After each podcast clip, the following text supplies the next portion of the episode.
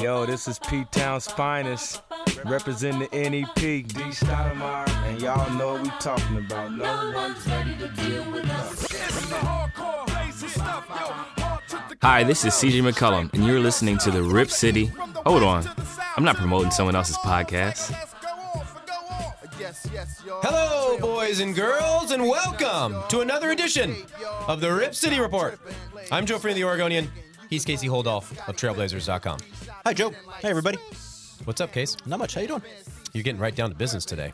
Yeah. I uh, I feel like shows where it's, I'd say we're maybe a little lean today. Um, and those are the ones I really like to just, just get, get straight right to it. Exactly. Like, I don't I don't want to waste people's time with a lot of crosstalk and then get to the show, which is probably a little, uh, again, I mean, the Blazers have only played two games since the All-Star break.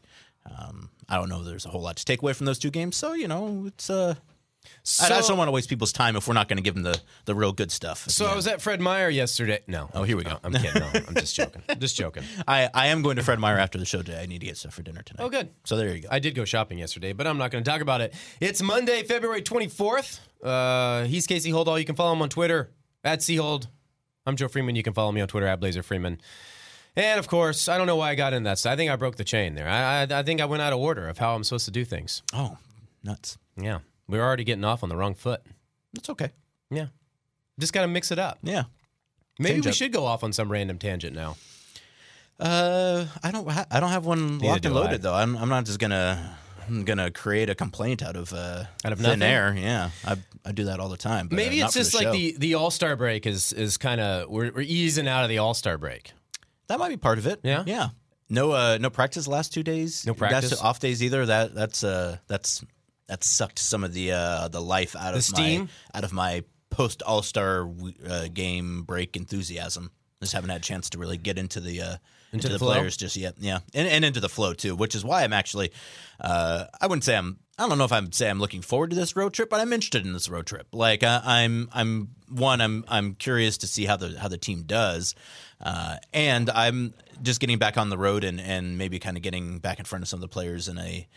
In an environment uh, that we really haven't had him in for, at least for me, for a couple weeks now. Um, so I'm, uh, again, I don't know. I'd say I'm looking forward to it, but I'm I'm intrigued by it. Well, it definitely is. Uh, I mean, a potentially important road trip. The Blazers Absolutely. host the Celtics tomorrow night on Tuesday, and then they leave for a three-game trip at Indiana, at Atlanta, and at Orlando. So not a, necessarily a difficult trip per se, but uh, Orlando is always sneaky good and always sneaky tough for the Blazers. That's at the last game of the trip, and then and in Indy, of course, will be will be a tough matchup. They're relatively healthy now too, and I, I think we're probably going to talk about it here. But at this point, without Damian, like I don't, I mean every every game is hard for the Blazers. Like they they just don't have the the personnel right now to have any game where it feels like no, no this.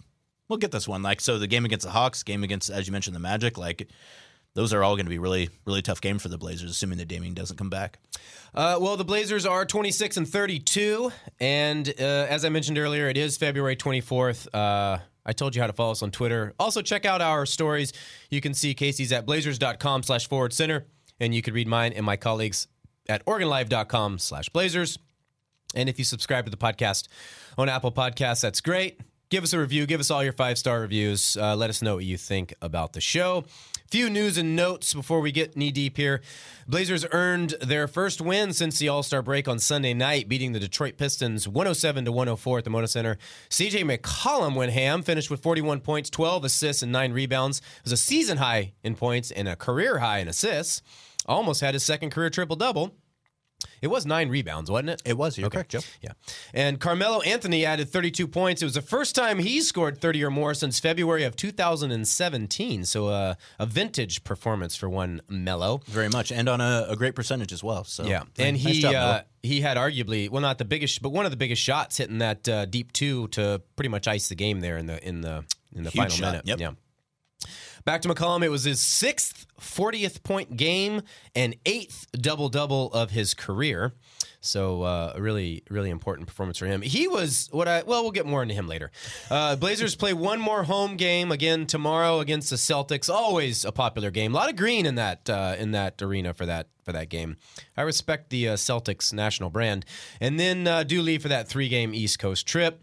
Uh, more important for the here and now, Damian Lillard missed his second consecutive game with a strained groin, and he's expected to miss at least three more games. A uh, few more things here. Let's get first into a standings update. Your Blazers sit in ninth place in the Western Conference at twenty-six and thirty-two. They're three games back of Memphis, which is an even five hundred at twenty-eight and twenty-eight. Memphis, coincidentally, has opened the uh, post-All-Star break schedule with a pair of losses. And they're missing Jaren Jackson Junior for a couple weeks as well, so yeah, that's, that's, a, uh, that's tough for them. It is. I'll tell you who's almost more important for the Blazers is the Pelicans, yeah. who have swept them this season and hard charging right now. Pelicans, tenth place in the West at Uh, a half game back of the Blazers, twenty-five and thirty-two. Of course, they came in and, and punked the Blazers the other night at the Moda Center. Um, and then the Spurs are starting to fade a little bit. I thought they were catching some steam, but maybe not. They are four games back, a full game back of the Blazers at twenty-four and thirty-two. So that's kind of your uh, your playoff cluster of teams there. I think you can legitimately say they're the ones fighting for that eighth seed. I think you could take it all the way down to the Suns, too. I mean, the Blazers are closer to the Suns in thirteenth place than they are to the Grizzlies in eighth place. I so. guess my only question is, do you believe in the Suns? Not necessarily. Yeah. I mean, do I do I think the Suns are going to make the, the postseason? No, I don't. But do but right I there, think mean? that they might pass the Trailblazers? If the Trailblazers don't put something together, yeah, I think it's a possibility. Okay, well, here we go, just for you. Uh, well, now, wait a minute, though. The, the Suns are behind the Kings. We're not doing that. We're done. All I'm, I'm saying is if, if you're closer to the teams behind you than you are the, the team in front of you, then what does that say about that race and where you're at? That's well, all. It says a lot. I agree with that. Uh, real quick uh, schedule breakdown update. twenty-four games left now. eleven against winning teams. thirteen at home. eleven on the road. Still have those Grizzlies twice. Yes, they do. And when do they, when when do they have the next game against the Grizzlies? Is it soon? They're both or? late. So the next one is on March twelfth. Yeah, you would figure that Jaren Jackson will be back by then, so the Blazers will definitely not uh not, not get any benefit of that. And will any injured Blazers be back by then? You would assume Damian would. Boy, if, if Damian's not back by then, the Woo-hoo. season's over. Uh, but will either Nurkic or Collins? Um, yeah, T B D. Know. T B D. Speaking of which, injury watch, Nurkic. Who knows? My man uh, returned to full practice. It's been a while since he did that. Of course, he had the calf strain after that. Now he's sending out cryptic, uh, was it Instagram or tweet or I something? I think it was that, on Twitter, and yeah. And then I didn't even make, it didn't even make sense. It, uh, you click on it and nothing even happens. Yeah, I, I, it was one of those where, like, the idea of it was someone was like, oh, this is cool. Look at this thing I found. And then they posted it, and I was like, but that doesn't, what? What? What? Huh? Yeah. I mean, you know, have the little loading thing under it, which is kind of in, so like if and then if the next day they're like, yeah, Jusuf is is practicing again, then it's like, okay, okay, that makes sense now. But uh, if it's just, uh, I don't know, maybe he's just looking for some attention. Uh, Zach uh, Collins, however, a little bit of an update on him. He went through a fairly rigorous on-court workout two games ago uh, with assistant coach Jim Moran. Uh, looked pretty good, looked pretty fluid, yeah. worked up a pretty big sweat there. And uh, afterwards, he told my colleague Jamie Goldberg that uh, he hopes is still targeting a return from mid to late March. So that's the most concrete info we've had on that in a while, uh, which kind of refutes what uh, Neil Olshay had said a while ago, or at least contradicts it a little bit. So, well, I, I there's a difference between what the what a player says and wanting to come back and what Fair. the team is going to do. I mean, like that, Zach might want to come back, and maybe they'll play him if if he's completely cleared. But the decision on who plays ultimately comes down to Terry. So. He he he has the, the final say. Does he? Well, yeah. I mean, if he plays in a game, right? Yeah. Well, yeah. So I mean, like, they, if, if Zach gets cleared and Zach's like, "Hey, I want to play," he can sit on the bench. That doesn't mean they're going to play him. I mean, I, I don't think it would come to that. I no. think if I think if Zach is cleared, they will play him.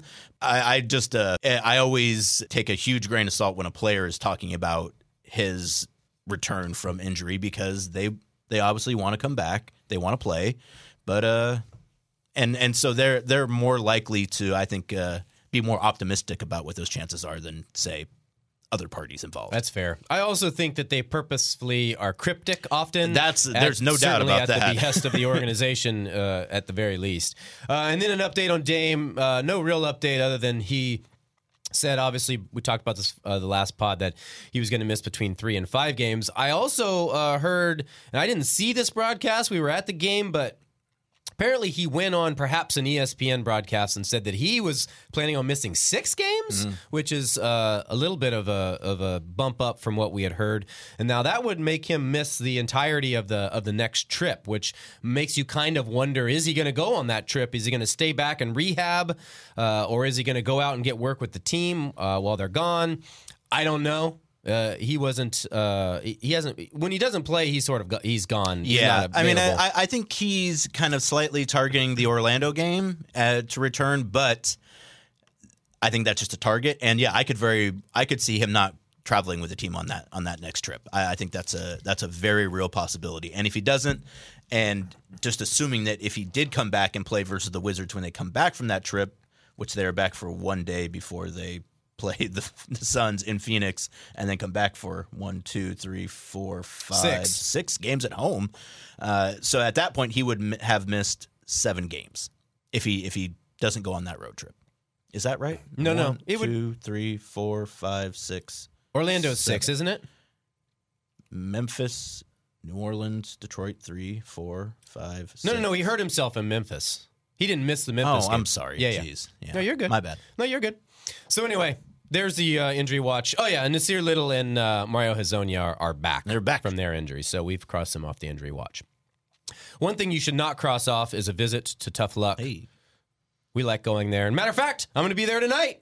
Again, it's Shuffleboard League night. I was there last week. Your boys are two and two.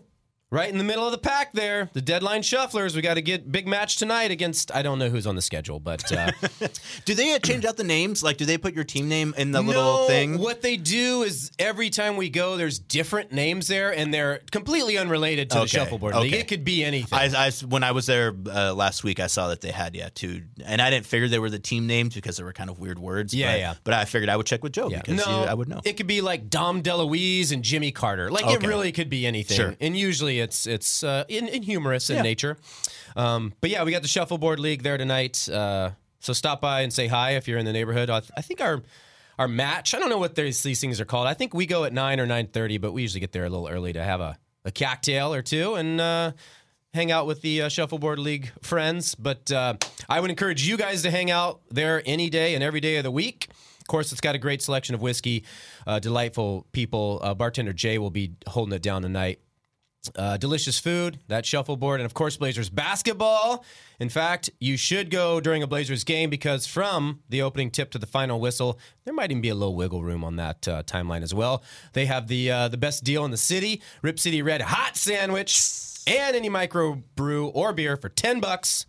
I challenge you to find a better uh, sandwich. And if you do go there and you get that delicious sandwich, take a picture, shoot us a text on or a tweet on Twitter, and we'll give you a, a like or a retweet or whatever yeah. the kids call it. That's actually what it's called. But so there I, you uh, go. I, I was there on a non-game day, so I had the uh, the pretzel and the wings. Both fantastic. Solid. Yeah, somebody got the wings uh, last uh, Monday, and I was like, I may have to delve into that yeah. one day. They look delicious. Yeah, they were, they were good wings, and that pretzel, quality. I, I had that pretzel. I, I it's like solid. A good, I like a pretzel. Yeah, I introduced the uh, soft pretzel to Finley last week. Oh yeah, yeah. It was uh, it was a mall pretzel, so you know. But that's how we all grew up. I, I feel cannot like the believe pret- you let your child eat a mall pretzel. That's sure. great news. I'm really yeah. glad to hear I that. I mean, Jill. She's not pumped full of only healthy things. She gets she.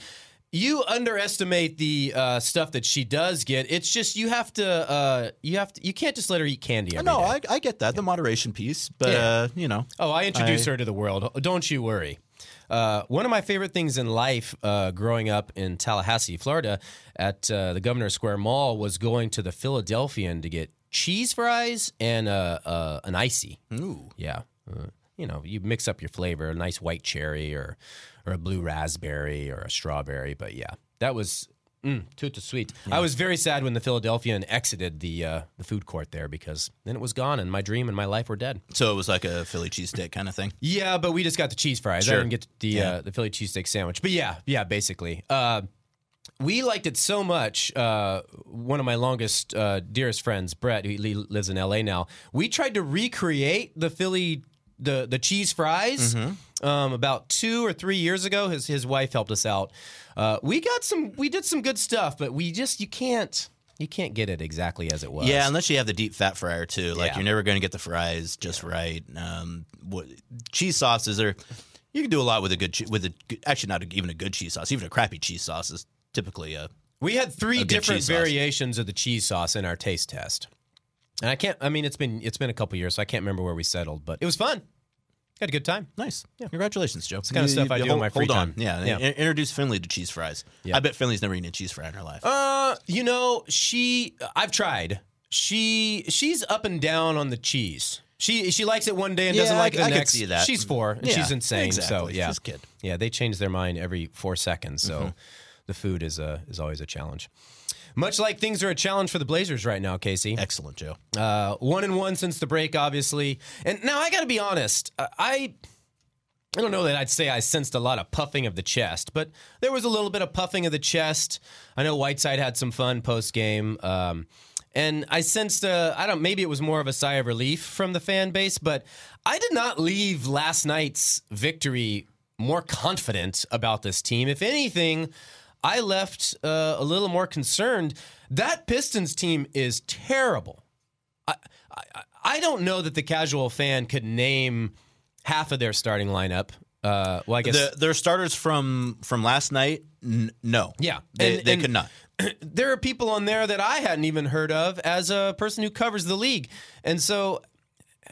It's a team that, uh, you know, obviously they've punted on the season and, and they're in full rebuild mode and they've waived guys and guys are hurt and so forth and so on. And they were getting rolled by that team for a while. And th- there was a stretch, I think, where the Blazers got outscored something like twenty-three to three or twenty to three. And obviously, I think it was sixteen oh, and yeah, it was. I think it was twenty-three to two at one point. So it's just not not a good look. Now, the, I liked the way they start. They yeah. came out hunting for blood, and C J came out uh, in the manner that I felt he should, which was getting himself involved, getting his teammates involved, but setting a tone from the beginning, like, Dame's not here, I'm going to come out and, and, and get some business, do some business. But then they lost that relatively quickly, and then they had to, you know, rally and have a big, uh, big thing in the fourth, and they kind of escaped with a three-point win at home in a game they desperately need against a terrible team. I just, it's one of those where you're like, okay, taking care of business, you get a win.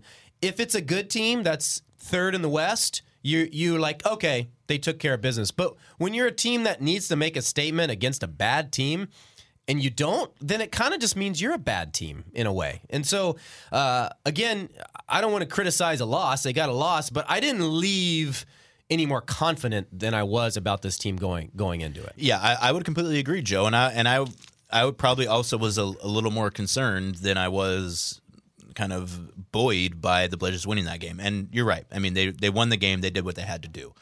But that, as you mentioned, that Pistons team is not very good. And granted, like there, I don't know if Dwayne Casey is like trying to send a message or if or what they're doing necessarily personnel wise. I mean, they're they're bringing their best players outside of Derrick Rose off the bench. At least they did versus the Blazers. Uh, Christian Wood, who scored twenty-six points, probably should be starting. Langston Galloway, I'm surprised he's not starting. Uh, Bruce Brown, another guy. I th- those guys are. Are starters on the Pistons, so that that's that's kind of a, a just a weird wrinkle in that game. But outside of Damian and C J and Hassan, the Blazers really didn't have anything, and I, and I think that's kind of more and more what you're coming away from watching the Blazers, which is that if C J doesn't have a great game, if Carmelo doesn't have a great game, and if Hassan doesn't have an average to good game, the Blazers will not win without Damian Lillard. You look at their bench production. We talked about it last week as as one of the things that could make or break the Blazers. They had ten points off the bench last night, and the run that the Pistons went on in the second quarter was almost entirely with mm-hmm. the bench on. The Blazers do not have a secondary point guard on this team right now, period.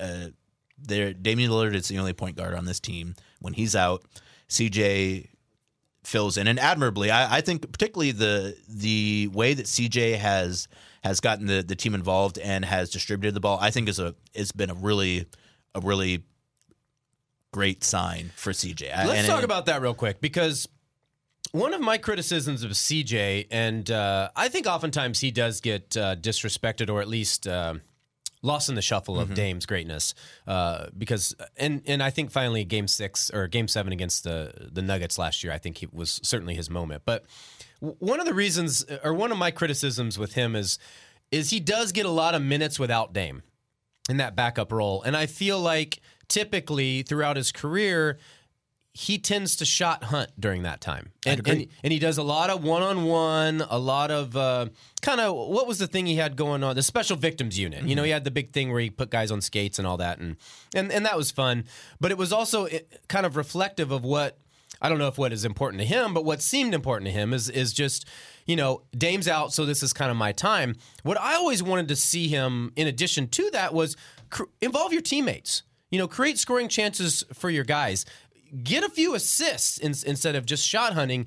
And that's what I really have liked, uh, his distribution in the last couple of games, and especially last night. He was getting a lot of really good and, and, and quality looks for his teammates, in addition to putting up his points. Um, and, and I think, you know, twelve assists, career high. I think that speaks to it. And he had, what, ten assists the night before? I believe so, yes. Yeah, so if if he can... It could be a, a long, a longer-term positive out of this short-term negative, is that if he can bottle that up and reveal more of that, or unleash more of that moving forward, then I think it could be a good, good thing. The, my only thing about that, and and I don't necessarily disagree, I just wonder, like, so when Damian's off the floor, like, how how is C J best utilized? Because when Damian is on the floor, he's going to have the ball in his hands a lot, mm-hmm. and he's going to he's going to score, and he's going to look for other guys too. But I mean, I would say at this point, Damian probably is more towards scoring than than distributing. Oh yeah. Oh, yeah.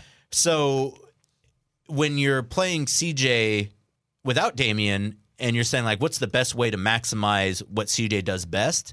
I think there's an argument to be made that what C J does best is score. So if you're putting him on there without Damian and then saying, hey, distribute, which is the thing that you kind of have to do when you're with Damian anyways because you're sharing that load, then I, I could see an argument there for being like, well, actually, you're kind of taking away the part of what C J does best in order to pigeonhole him into a skill set that doesn't necessarily fit with what he's most comfortable doing. And, and again, like I just think that's a that's more of a debate than a this is right and this is wrong, because I, I, I think there's there's merits for, for both, and there it's undoubtedly a good thing when C J is able to distribute and to get other guys involved.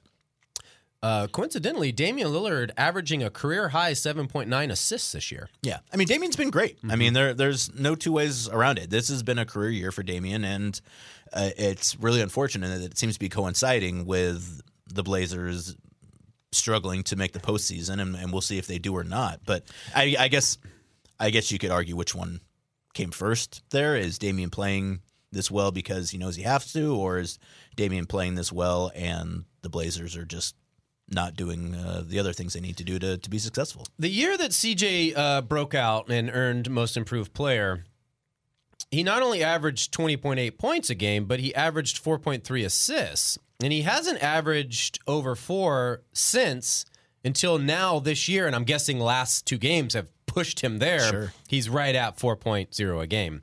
I know what you're saying, though. It's hard for for a guy who you want to get scoring out of to do that if he's worried about yeah. distributing, but you just would like to, and a lot of it has to do with the talent on the floor around you, too. There's you that, know, I mean, if you're playing with starters, you're obviously more inclined to get more chances there, but, uh, or...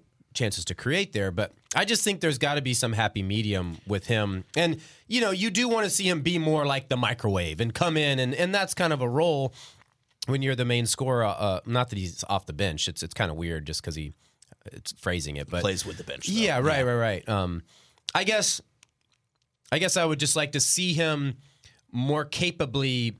Ba- have that balancing act of, of when to score and when to assist, and get guys involved because yeah. you do and, have guys and no, around. And, I, I, and again, I, I think you're right about that. It's just I, to it's me, tough. it's always a, it's always the discussion of what extent. Though I think the game versus the Pistons is a really is a really interesting kind of thought experiment with C J, because on one hand you're right, like he did have twelve assists, but also like I think you get into the fourth quarter of that game, and I'm watching it and I'm thinking to myself like C J's got to go out and score, take over, like it, he, he like. It gets to a point, particularly with this team right now, where it's like, look, guys, like playing basketball the right way would be great. That would be awesome if the Blazers were in a situation wherein they could play the style of basketball that under Terry Stotts, when they're playing their absolute best, is is very is very effective and beautiful to watch. They're they don't have that option right now. Like, so if you're C J and you're in the fourth quarter and you're working on your man and you get to a spot you feel fairly comfortable with, but maybe you're you're getting guarded fairly close. Is it better for you to raise up and take a contested shot, or do you pass the ball to Gary Trent Junior and hope that he hits a shot, or Nasir Little, or Anfernee Simons, or Wenyen Gabriel? You know, like it at a certain point, it's like, look, we we don't have the luxury of of playing team basketball. Like, guys got to go out and get buckets. And the other part too is that while that worked last night, if Carmelo doesn't have his best at least scoring game in three seasons, they lose anyways. Mm-hmm. So like it. And again, it just it just speaks to the overarching point that the Blazers right now are a team that are basically at the whim of whether or not a guy can have a great game that night. Or two. Yeah. Or two. Exactly. To your point, last night was two. Mm-hmm. Yeah. I mean, C J had a fantastic game. I think you look at it from start to finish, maybe one of his better games, not just this season, but over the past couple seasons. Oh, for sure. And then you have Carmelo goes eleven of sixteen and five of nine from three, where before he had been struggling mightily from the field in February, basically. So, and then you have Hassan come up in with his typical double-double, makes a nice defensive play late in the game to, to help the Blazers seal it. So I you think ha- you C J, three guys. Sco- C J scored twelve or thirteen in a row at one point. Blazers points in a row. Yeah, no, so I think from, a- from the end of the third quarter yeah. to, I think, like a minute or two into the fourth, I think he scored Portland's, I think he scored like nine straight for the Blazers. And again, and it was in that third quarter where they're down ten mm-hmm. to the Detroit Pistons. And I think if you're C J, you enter back in the game and you're just like, look, let's like, do I, it. I have to, I have yeah. to go out and do this because like we just don't, we have not shown any ability to play team basketball to the point where we can score consistently to beat any team in the N B A, let alone the good teams. I guess, yeah.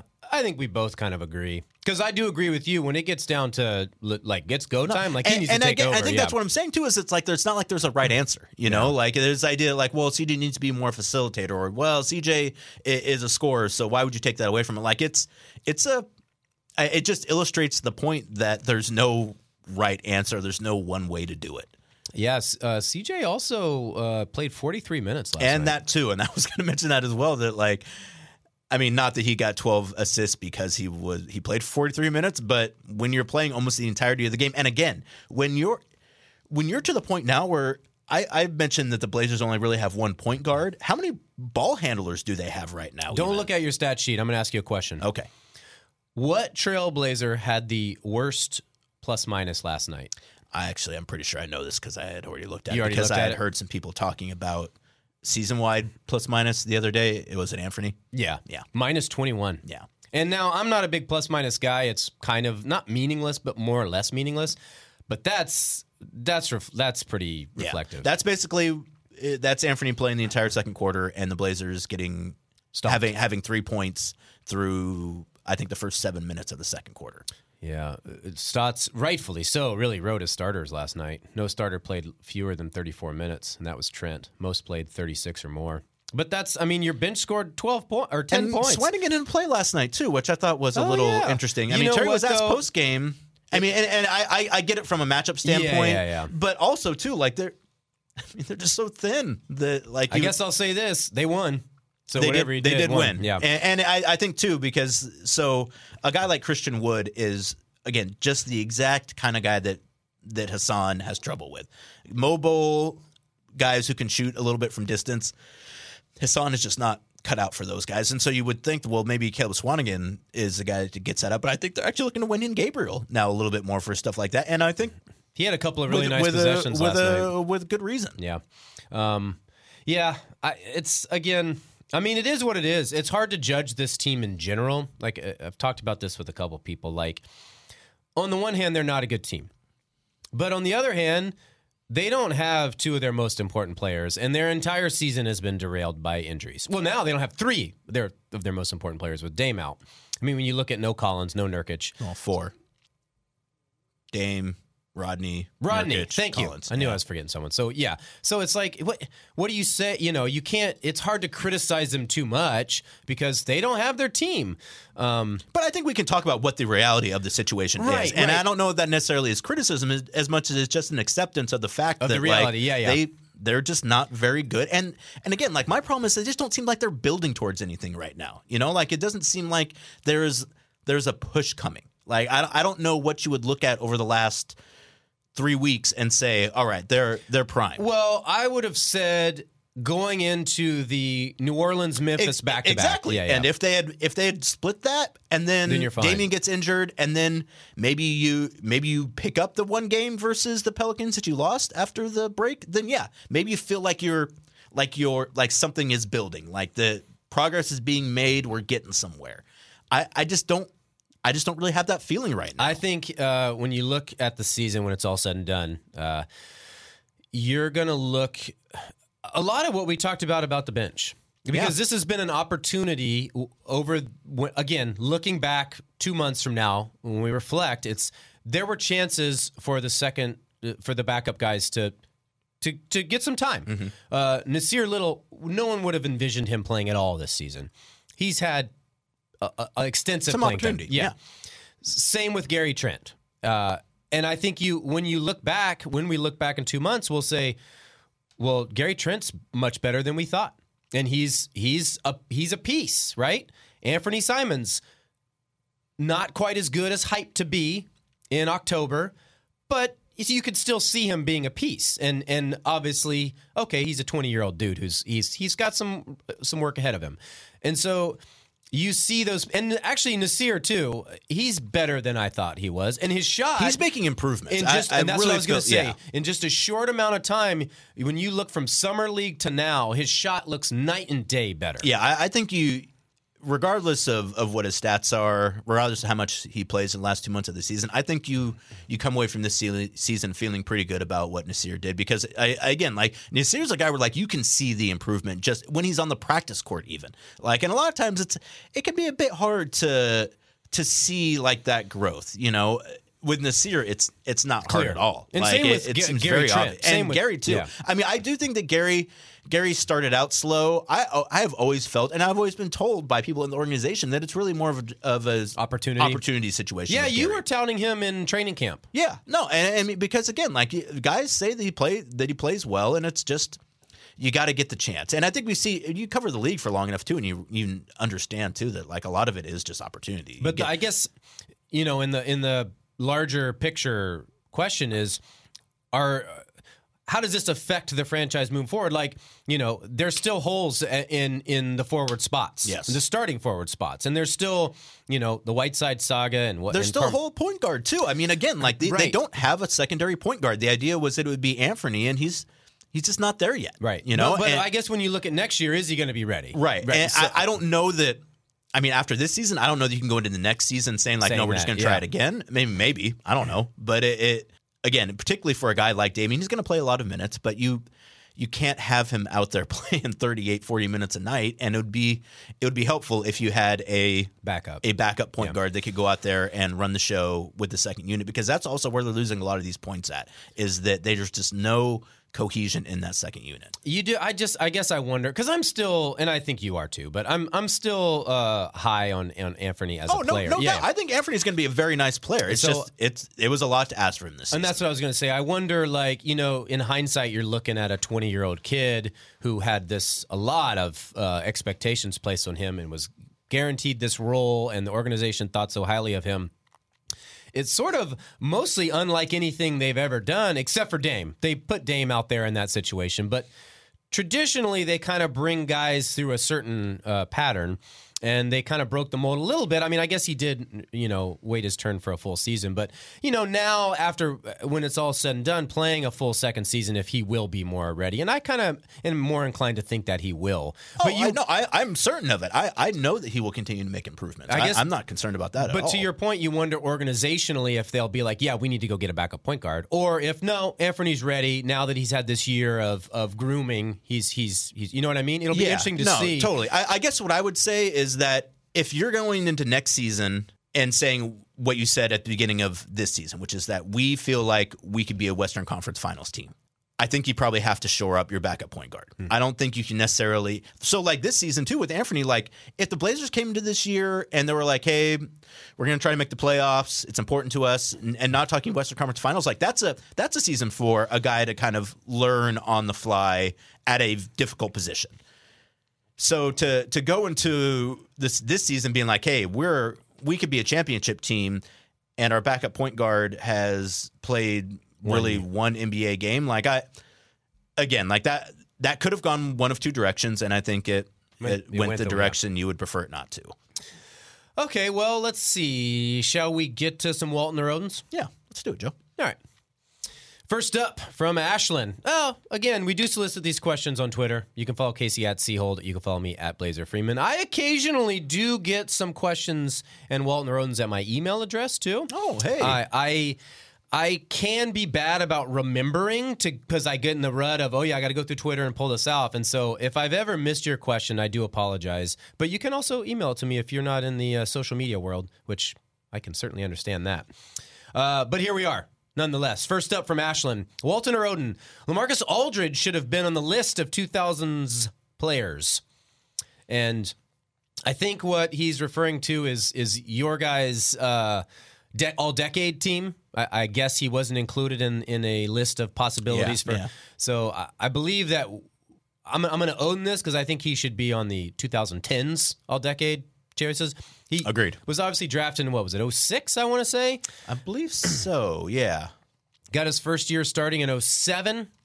Uh, so that's three-ish seasons there. And then uh, I think the majority of his N B A miles occurred in the twenty tens. So yeah, I mean, it's not a it, – there's not an art to it. Not They've an, had to bring, So, science, like, Scottie yeah. Pippen being in the, on the ninety – Was that no? He was on the thousands team, but I mean, the guys, there's there's a lot of crossover there. Yeah. Like so, basically, you just kind of had to. So like Sabonis being on the nineties team rather than two thousands teams, like that. Right. That to me, I probably associate him. Well, again, ninety-five, like it, he was a rookie. It, yeah, and exactly, and I mean, they made that run in the late late nineties, so it's uh, it's a little bit hard to figure. Yeah, I'm so, gonna own that though. I, I think he's twenty tens is appropriate for him. Yeah. So the first three seasons of LaMarcus's career were in the two thousands, and then the one, two, three, four, five, six years were in the twenty tens, and those were the seasons that he had his All-Star appearances. Those were the seasons where the Blazers actually advanced in the playoffs. So I think it, I, I think maybe you, you take the slice in time where they were their best, and then you put them into that decade. But again, that's so. What's, it's what's your answer? My answer is that no, I think he, no, he belongs to twenty tens. So Oden, Oden, okay, there we go. Next up from Tyler Erkey, Walton or Oden, Carmelo scores at least thirty points in a game again this season. Got twenty-four games to do it. Just had his first thirty-point game in three years. Oden. Oden. Ooh. Ooh. I don't think that they will probably play a team worse than the Pistons again without Damian. Right. So that... that lessens the chances of that happening. And, I mean, when you only do something once over the course of three years, you can typically assume that you might not do it again right away. Yeah, I, assuming that Dame comes back, I'm inclined to agree with you. And also, you at some point, Nurkic and Collins are going to come back too, so that murkies the waters even more. So sure, but yeah, I, I, I'd Oden it. I think statistically, if we get the uh, analytics guys in here, they would they would say you Oden it. I'll say this: I mean, if Carmelo is able to put up thirty points a couple more times when Damian's out, the Blazers actually have a chance to to get a few more of these games with Damian out. If he doesn't, though, uh, it gets a little more difficult. Next up from Rhythm, Walton Roden, Trevor Ariza is happy in Portland. Interesting question. He's only been here for like a two weeks, three weeks. Oh, uh, I mean, if you take out the All-Star break, then yeah, it's probably been. I mean, it's been February, right? Yeah, yeah I mean, so. It's been less than a month. Yeah, I, I don't know that we can really answer this either way. To be honest with you, I he I doesn't seem unhappy. Yeah. I think he's glad he's starting as opposed to coming off the bench, uh, which is was the case in in Sacramento. Uh, but I, yeah, I haven't I haven't got really a whole lot of opportunity to talk to Trevor yet. Yeah, I can't really answer. Honestly, I, I don't. I don't know the answer to this question, but I would be inclined to say Walton because I don't think he's unhappy. Yeah, I, I'd Walton. I, I don't have any reason to believe he's he's upset. I find that most people who leave the Sacramento Kings organization for any organization tend to be happier. That's just the the history of the last thirteen years, from my experience, has, has led me to believe. So, okay, next up from Ryan A. Dil, DiLorenzo, C J would obviously be an all-star if he were in the East. Walton or Oden, he would start. Personally, I feel like if he and Ben Simmons swapped, I'm not for this for the record, he could average twenty-five points and seven assists as the point guard in Philly. I guess that's just as an aside.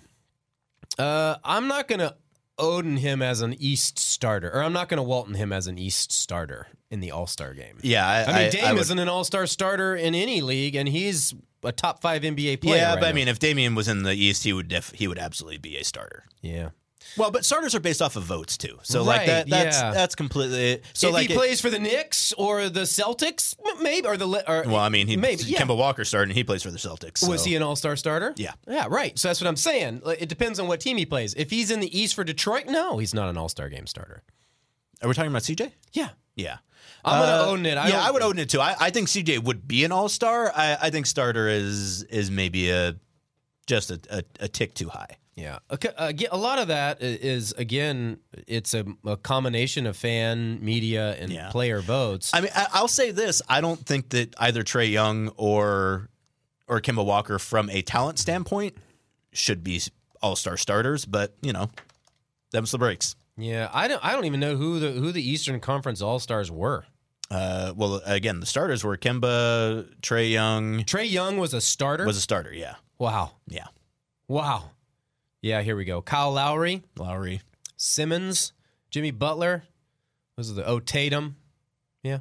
Oh, Sabonis made his first All-Star game. Yeah. Good for him. Yeah. I He's mean, a good they, player. They, got, they, got, they have talent over there. Their guard talent, though, is not not what it is in the West. Yeah. Well, just generally speaking, the talent is... Yeah, but you're right. It's like we were talking about last time. It's all top-heavy. The West is kind of like that now, too, though. Oh, absolutely.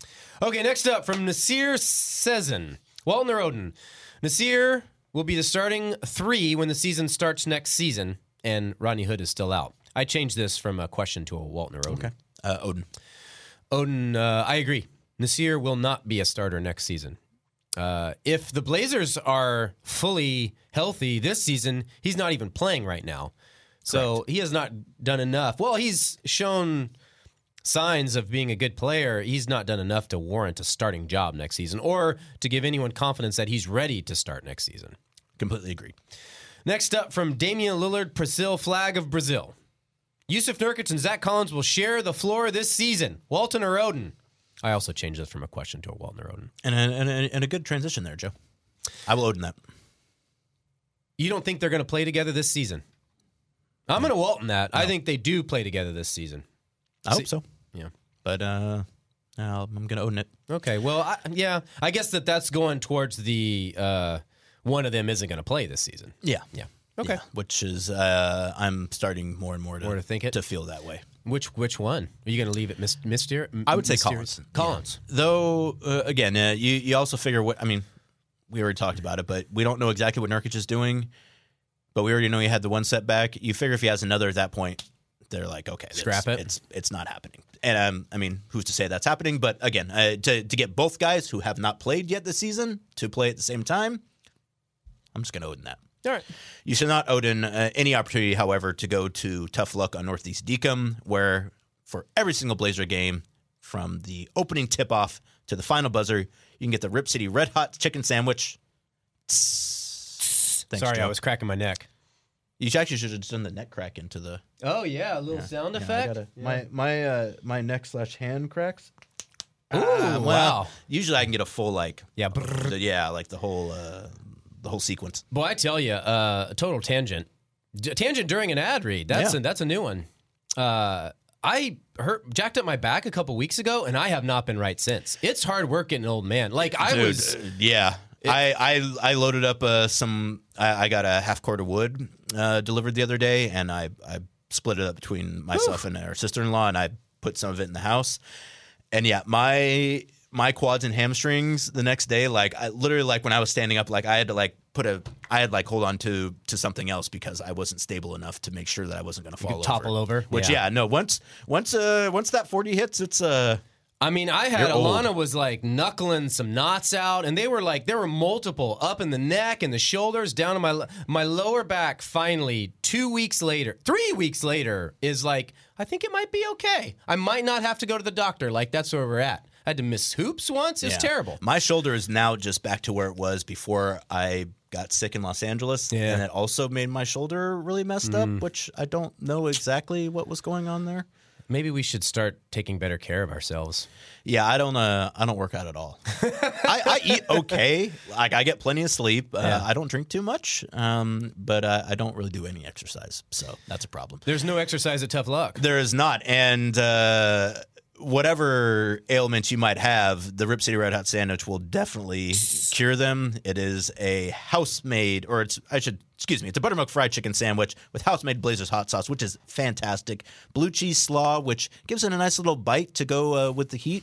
Uh, a lot, a lot of you uh, chicken wing devotees uh, are, are messing with the blue cheese, yeah. Meal, and it fits very well with the Rip City Red Hot sandwich. Uh, house pickles, which, again, make your own pickles, folks, uh, particularly restaurants. If you're serving pickles, put in a little work and make me a, make me a pickle. And super spicy if at all possible, but... Uh, You should be making your own pickles. Get the sweet pickles the heck out of here. And aioli, which I get it without because I'm not big on the on the mayo and whatnot. But if you're going to have a sauce, aioli is okay. It's uh, it's not as as grotesque as uh, straight up mayo. I'm I'm not going to the mat for aioli or anything, but you can mess with it. I'm making But you faces. Can get that Rip City Red Hot Chicken Sandwich deal with any microbrew or micro beer for just ten dollars every single Blazers game, final buzzer, maybe even a little bit after that, preseason, playoffs.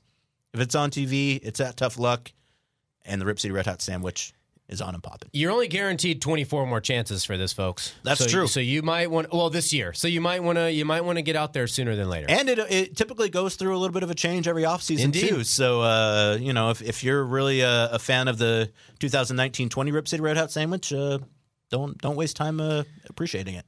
And we appreciate your questions, which we will get to right now. As always, you can uh, we solicit them on Twitter, where you can follow us at C Hold for Casey, at Blazer Freeman for me.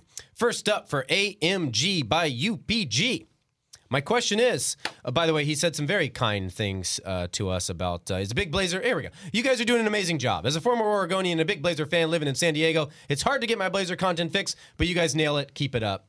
Uh, thank you. That's very kind of you. That is very. I, I saw that one, too. That was very nice. Uh, question, though. Melo had an amazing performance last night. He's talked about retiring as a Blazer. How genuine do you think that is? I wouldn't say it's disingenuous. Uh, I'm not sure about the how realistic it is, uh, both from what both parties will want. I think we've talked about this before. In fact, I know we have. And this is just my take on the matter. I think if Carmelo is guaranteed a starting job somewhere in the league uh, on a pretty good team, I think that would be his first preference. And I don't think he's going to be guaranteed a starting job on this team next year. I think that was a big... I know that was the selling point for this beyond playing with Dame and C J and a team that was projected to be much better.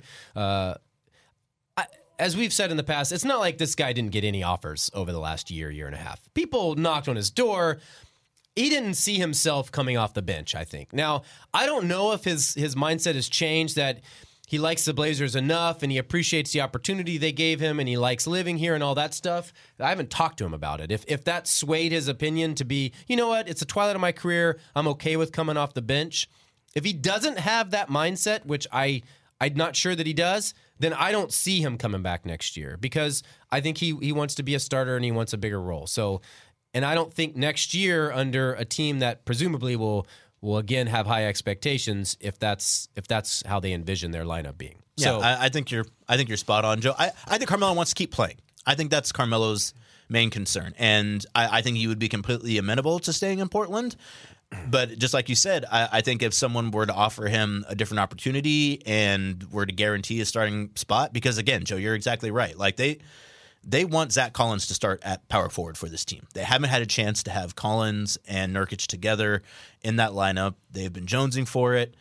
They're not going to jettison that to give thirty-seven-year-old Carmelo Anthony a starting power forward spot. That's, that's not going to happen. So I, I am curious to see how that plays out. I mean, Carmelo had said before signing with the Blazers that he was open to coming off the bench. I mean, and he had said that all that stuff about him saying he wouldn't was incorrect and that he he would.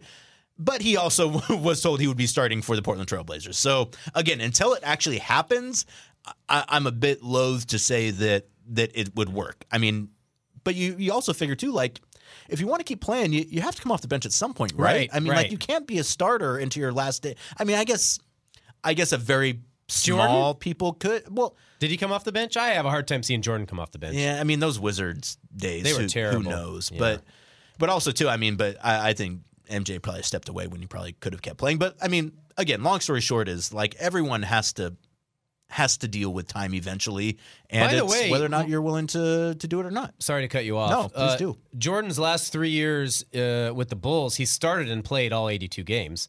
His last two seasons, or his only two seasons with the Wizards, his final N B A season, he played eighty-two games, sixty-seven starts. So he did come off the bench a few times. Yeah.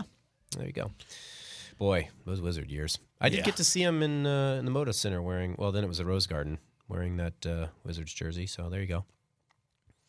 Uh, Memories. Yeah. Carole King.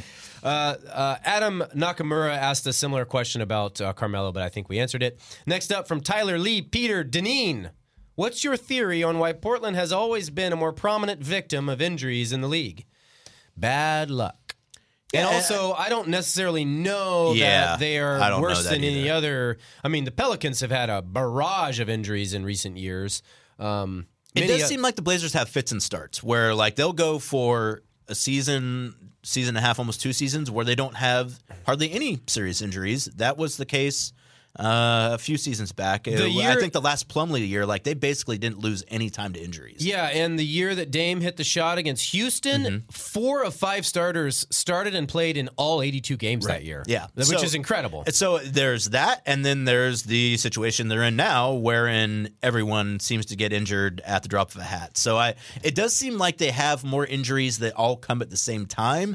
I don't think necessarily, or I don't know necessarily, that they actually have more injuries than, than other teams do. It's just, I, I also think it's kind of in the the kind of consciousness, the, the consciousness of Trailblazer fans to really be have a heightened kind of concern about injuries. How can you not? Yeah, yeah. Which I, again, like I'm not saying that's wrong, but I, I, I think part of it is a is being somewhat conditioned just by living in Portland and, and feeling like uh, Blazers are always the, the team that kind of takes it on the chin in terms of injuries. So I, I think there's a there's a there's a couple things going on there. I will also say too, outside of the the lower back uh, epidemic that we had with the back spasms going on, the nature of all these injuries have been almost completely different.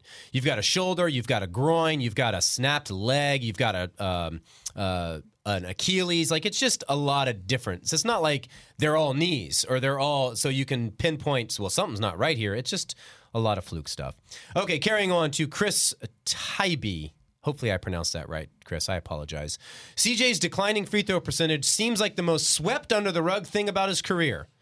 That's a bold statement, Chris. I feel like we've talked about C J being kind of a weird free throw shooter before. Like I, I, I I'm cognizant of that. Yeah. Well, he wants to know, has anyone within the organization brought this up as something he's working through? No one's out there talking about him working on his free throws except for him. He's talked about it. Uh, now, I will say this. I may have closed his stats. Well, and the other part, too, was C J started his career as a bad free throw shooter. Correct. His first two years in the league. It was some Granted, notable he didn't, he didn't misses play in a games. Lot, yeah. But, like, he shot sixty-seven and seventy percent from from... the free throw line. He's at seventy-five percent this year, which again for a guy like C J is bad. He shot ninety-one percent in sixteen seventeen, might have led the league that year.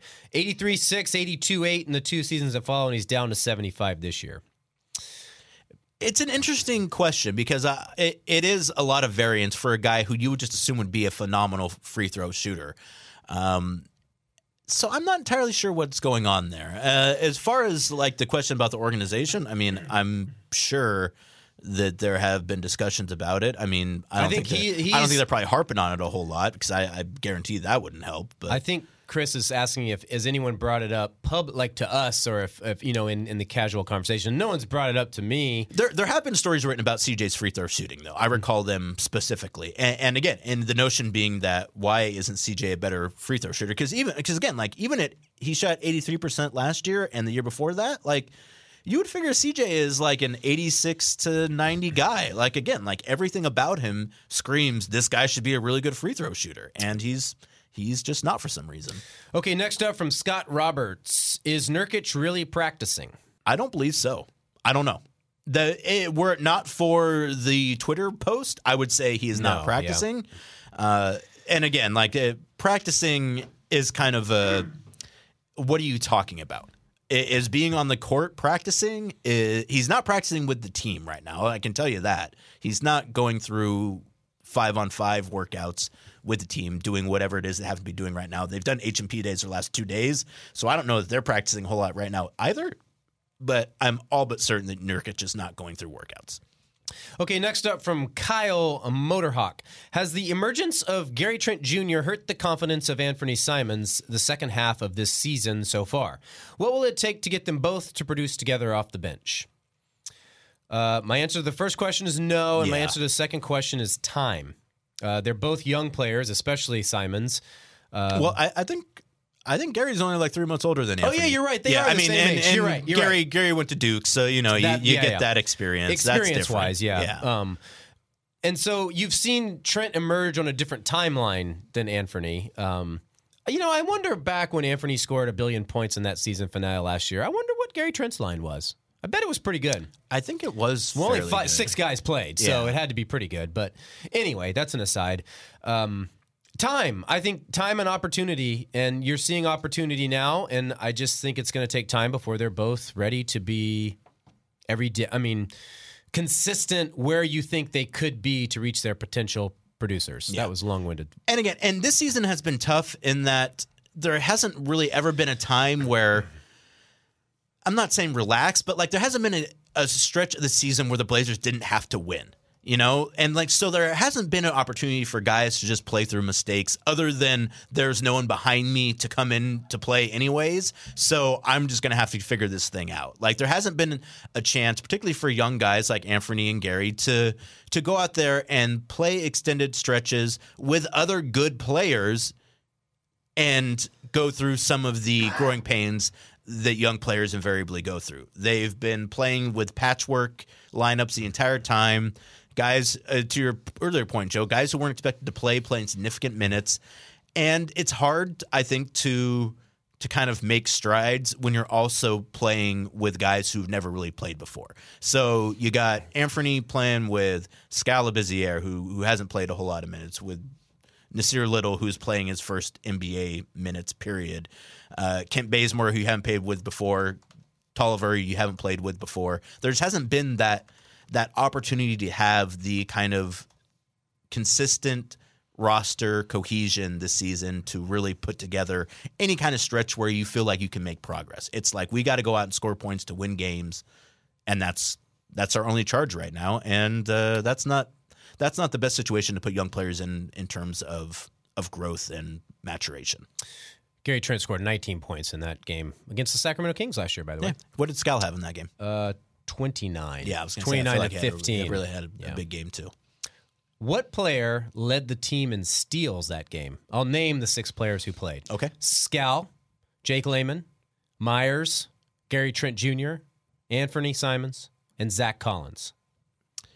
I think Myers only played very sparingly in that game. Played forty-two too. minutes. Oh, he played forty-two. I yeah. feel like there was one Collins. other player, one Collins other guy who only thirteen. Okay, minutes. That's what it was. It was it was Zach. I will say uh, I'll say Jake. Scowl. Hey. Two steals.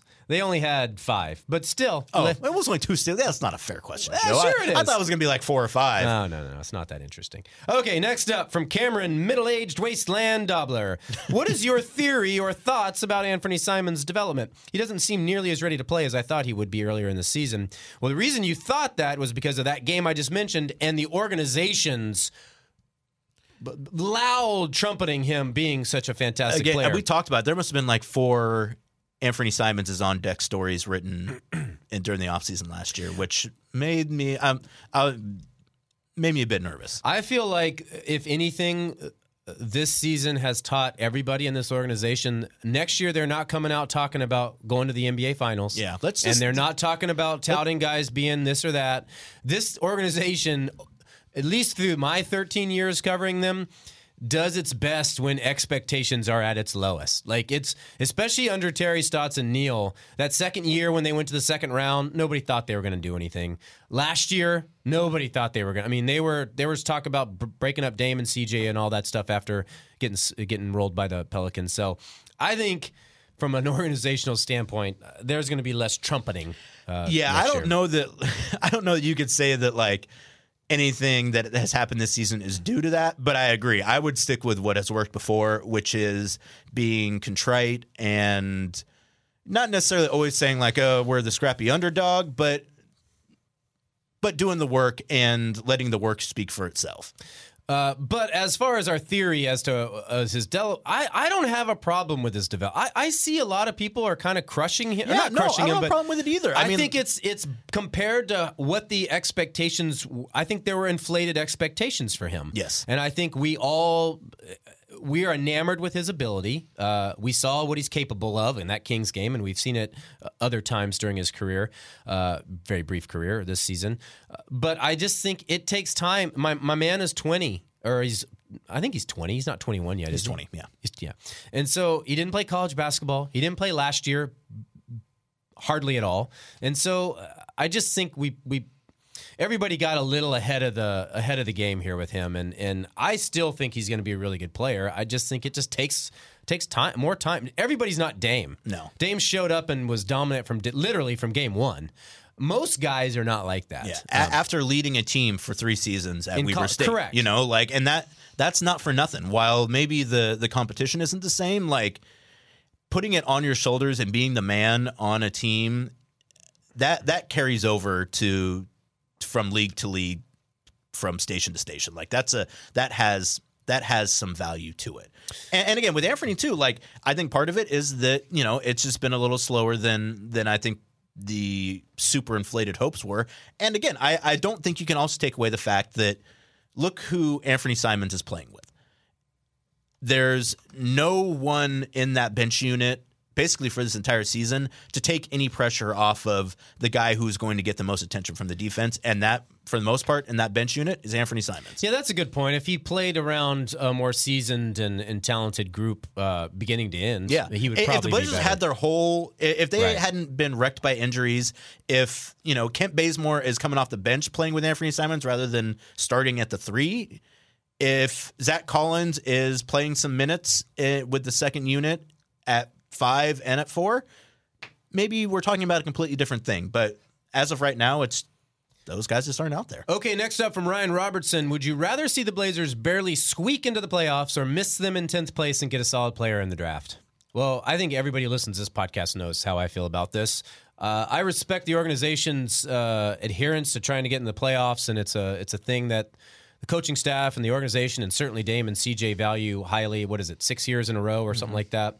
But I think it's better for the long-term health of the franchise that they don't make the playoffs and they, uh, you know, get a high as high a draft pick as possible. No matter how slim the chances are for getting a lottery pick, a top three pick, uh, you at least have a chance if you're in the lottery. And that Greg Oden draft didn't work out, but you weren't supposed to get the first pick in that draft either. So uh, I'd like to see them get a, a higher pick next year than than getting swept in the first round of the playoffs. If you're asking me, would I rather the Blazers get ninth or tenth place? Then no, I'd rather make the playoffs. If His exact question was tenth. tenth. I, I, I would say it's still at tenth. I, I would rather than make the playoffs. And particularly between this draft and what you get at that range in the draft, I, I still think I'd rather have the team go for the playoffs. If you're talking about everything after that, then uh, yeah, I, I think that's that's more of a legitimate discussion about the quality of a player, or at least the quality of the asset that you might be able to get. Uh, it's this, funny you, you uh, brought this, this draft, up, for- man. I mean, again, we were we've talked about this. I would say it. Guys always pop in every draft, but man, college basketball's bad. Yeah, I couldn't point to a single guy where I was like, oh yeah, this guy is for sure. Uh, you mentioned this earlier. The Blazers are closer to the to the Suns than yeah. they are to the Grizzlies. And exactly, so. and, and if it gets to that point, yeah, absolutely. If they if they go on this trip, lose all three games, the Suns win three games, and they bounce in front of the Blazers, and then you have the Pelicans and the Grizzlies and potentially the Spurs, yeah, at that point, let it go. Okay, next up from T V M, is there any chance Whiteside could be a motivated and effective backup center behind Jusuf Nurkic next season? There's a chance. I think it's like a Dumb and Dumber, uh, you, so you're saying there's a chance, kind of chance. Uh, I think Whiteside rightfully views himself as a starting N B A center. Sure. And I don't think he wants to be a backup center. And I think he knows that he could go to any variety of teams next season and be a starting center. You know, we often talk, uh, it's he's such a polarizing figure. Uh, we often talk about the organization standpoint with him or the fan standpoint for him or my uh, viewpoint of him. Uh, what is what is his view of things? And I, again, I think he rightfully views himself as a starting center.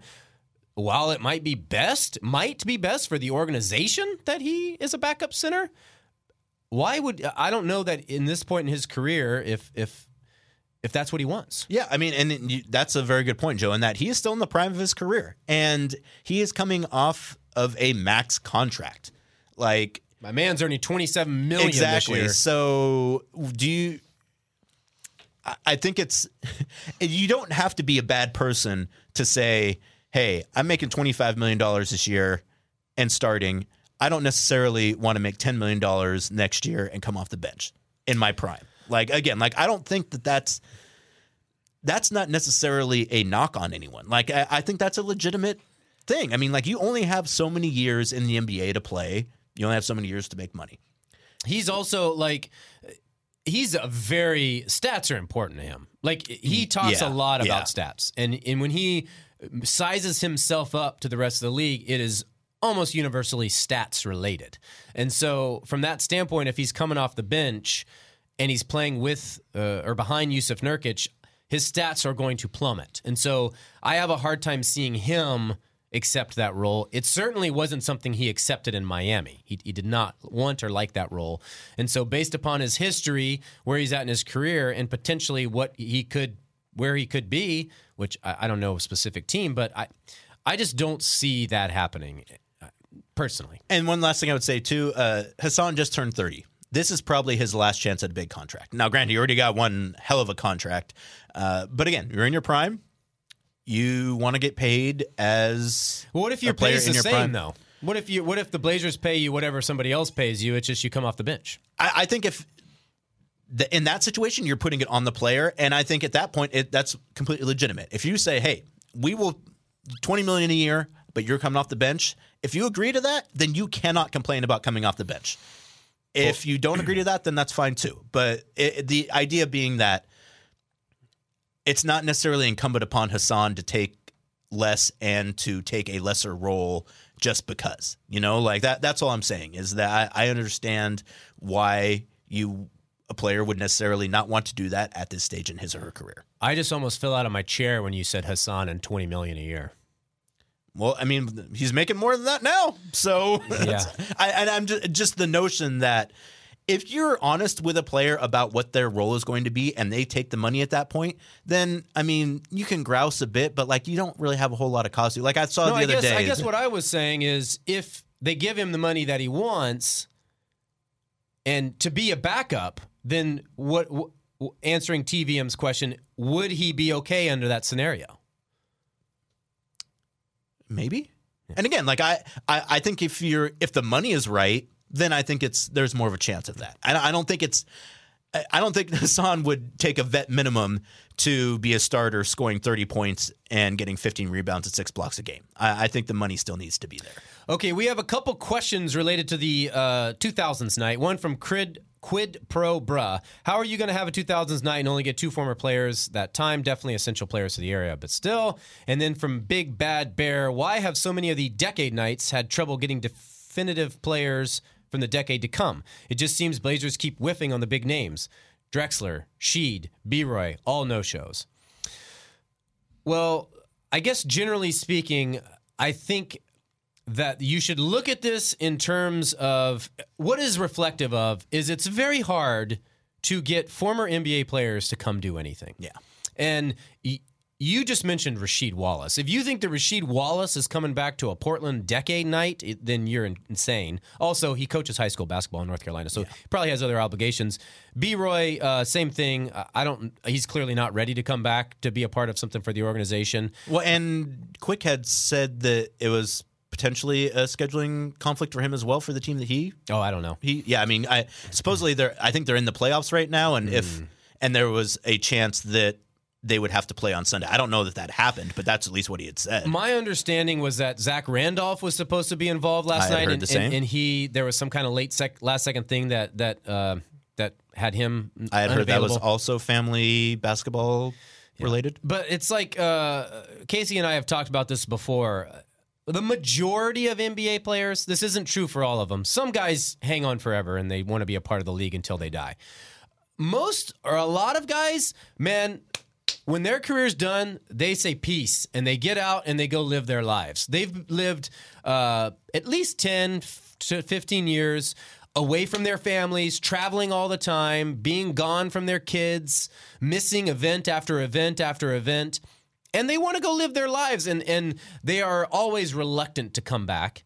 And they have lives. There are can potentially be conflicts. Uh, so while you view a night like a Decades Night as this huge event because the organization is celebrating, you know, th- having this celebration, they might not care. It might con- conflict with something else they have that they care more about.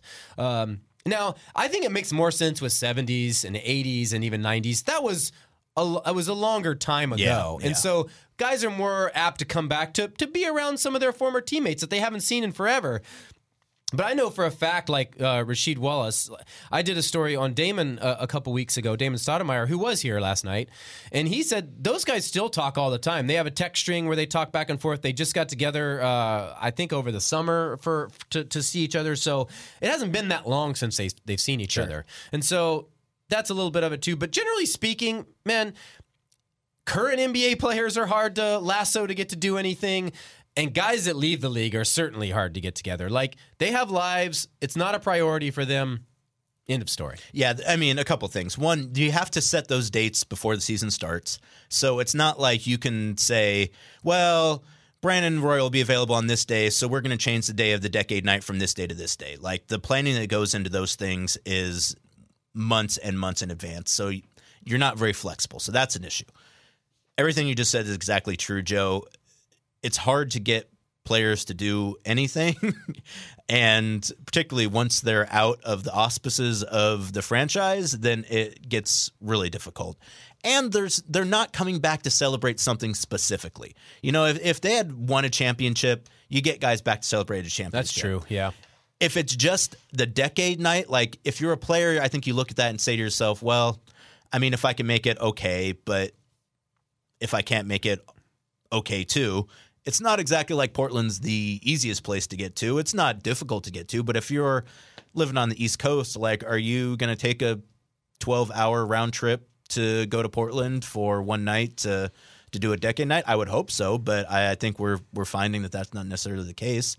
And again, like you, you just have scheduling, you know, like, and you also look at some of the guys that you figure, like, who should they have tried to get? They tried to get Zach. They tried to get Sabonis. There's no way Arvydas Sabonis is coming. There's no way Rasheed Wallace is coming. Bonzi, I, I'm I'm a bit surprised they, they weren't able to get Bonzi. I know he's out and about, but maybe he's got other things going on too.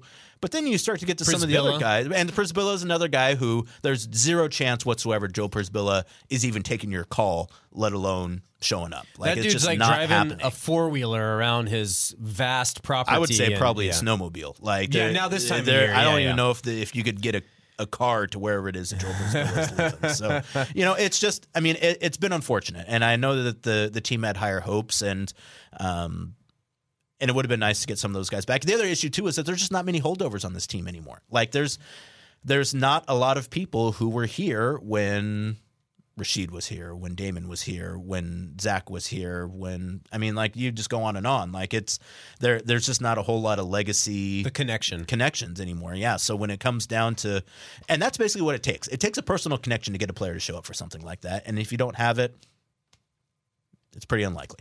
Uh, from Rick Green, my question would be, who do you think we would have the best chance at winning in the first round if the Blazers got the eighth seed? Out of the top four teams in the West now. So that would be Lakers, Lakers, Nuggets, Nuggets Clippers, Clippers Rockets. Rockets. Well, Rockets, that's an obvious. That would be the best chance. Well, since the Rockets and Jazz are tied at thirty-six and twenty, I will consider them tied for fourth, so I'll say the Utah Jazz. Okay. Uh, and then finally from David, what's the nat- with the nature of the season being as it has been, what's been each of your favorite Trailblazers moments so far? Hmm. Uh, well, Damian going off a couple times. I would say that whatever that the sixty-one that point game against the run, Warriors in overtime. Yeah, but actually, I, I mentioned this the other day to C J's uh, journalism class that I spoke to before whatever game that was. Uh, I would say the Chicago game uh, in Chicago. Uh, Carmelo's first kind of big game as a Blazer. Uh, Lala showing up. Uh, went on the road in a city I like being in anyways. Like that for me was a that was that was a fun night. I felt like I wrote a good story from it. Um, so yeah, I will say uh, I will say at Chicago. Um, I would say either the Lakers game, the the Kobe night, or or his fifty uh, his fifty point outburst um, against I believe it was the Pacers at yeah. home. That was a good one. He, yeah, he went for fifty because you know he had he had the sixty-one and then he had forty-seven at, at the loss against Dallas, and you're like, this is going to stop at some. Nope. He goes for a fifty-piece. Uh, if not those two, I would just say Carmelo's first game in New Orleans. Sure. The spectacle of it all, it's like you're watching this and you're like, holy bleep, that's Carmelo Anthony yeah. in a Blazers jersey on a basketball court. Like, uh, in fact, I would say that would be uh, the, my, I don't know what, what how it was, my best memory or whatever the uh, uh, favorite memory would be. Carmelo joining this team, stepping in, watching him play in New Orleans, and going, oh, he's actually not terrible. Yeah. If I hadn't been hunched over praying for death, I probably would have picked the Laker game in Los Angeles. But uh, the fact that I wasn't able to actually watch it, This that can't be a memory. Yeah, yeah, that's exactly. actually a bad memory yeah, for you. Yeah, exactly. Awful. Well, hopefully this is a good memory for you guys, this uh, this podcast. As always, uh, we thank you so much uh, for listening. Uh, we wouldn't be doing it without you because um, that's why we do it. So uh, we'll give you another one here soon. I assume next week. I don't know what the, what's the schedule. You get, they're going out of town. Is there – back? Let's see. Next week? Yeah, we'll give you one next week. Yeah, I was thinking next week. We'll talk to you guys next week. Until then, uh, enjoy the fun, enjoy the ride, and we'll talk to you then. See ya. Saves the day, a k a. Mighty Mouse, gonna show all of you scrubs how to play. What a show, why the Lakers even wanted with us, you know. No one's ready to deal with us.